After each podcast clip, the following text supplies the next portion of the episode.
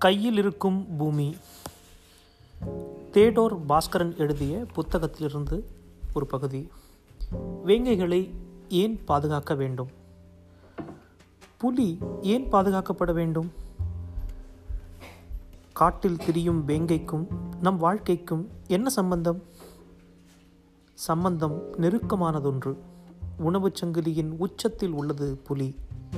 காட்டில் புலிகள் இருக்கின்றன என்றால் சுற்றுச்சூழலின் பரிமாணங்களான நதிகள் காடு காட்டுயிர் யாவும் எல்லாமே சமநிலையில் உள்ளன என்றே அர்த்தம். காடுகள் செழித்து பறந்திருந்தால் நாடு நலமாக இருக்கும் மக்களின் வாழ்வு செழிக்கும். அங்கேதானே நதிகள் யாவும் உற்பத்தியாகின்றன. நம் நாட்டின் சுற்றுச்சூழலின் ஒரு குறியீடாகவே புலி அமைந்துவிட்டது. சுற்றுச்சூழல் பேணலின் குவியமாகவும் நம் தேசிய விலங்காகவும் புலி ஆவதற்கு அதன் கம்பீரமும் ஆகிருதியும் கூட காரணங்கள்.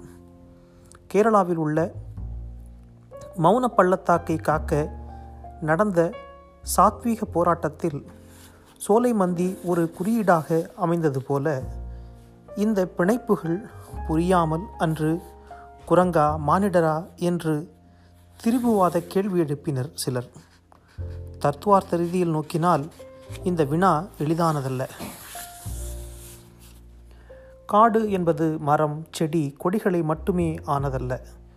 அங்கே வாழும் காணுயிர்கள் ஊர்வன சின்னஞ்சிறு உயிரினங்கள் தாவரங்கள் இவை எல்லாவற்றையும் பின்னி பிணைந்து இணைக்கும் நுணுக்கமான நம்மால் இன்னும் முழுமையாக புரிந்து கொள்ளப்படாத ஓர் அற்புத கட்டமைப்பது. அதனால்தான் விதை விதைத்து காடுகளை உருவாக்க முடியாது.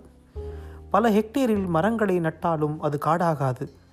இப்புவியின் சூழலியும் அவ்வாறே பல நுண்ணிய இணைப்புகளை கொண்டது.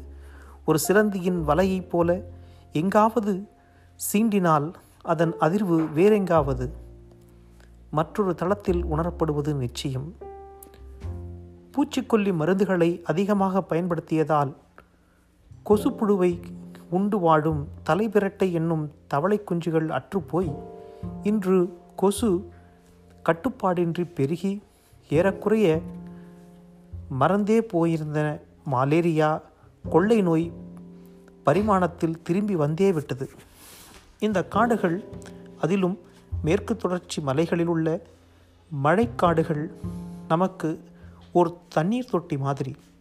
மழைநீரை உறிஞ்சி சேமித்து வைத்து ஆறுகள் மூலம் உயிரூட்டி நம்மை வாழ்விக்கின்றன. விவசாயம் மின்சாரம் குடிநீர் என நம் தேவைகளை எல்லாம் பூர்த்தி செய்து நம் வாழ்வை செழுமையாக்குவது காணகங்களே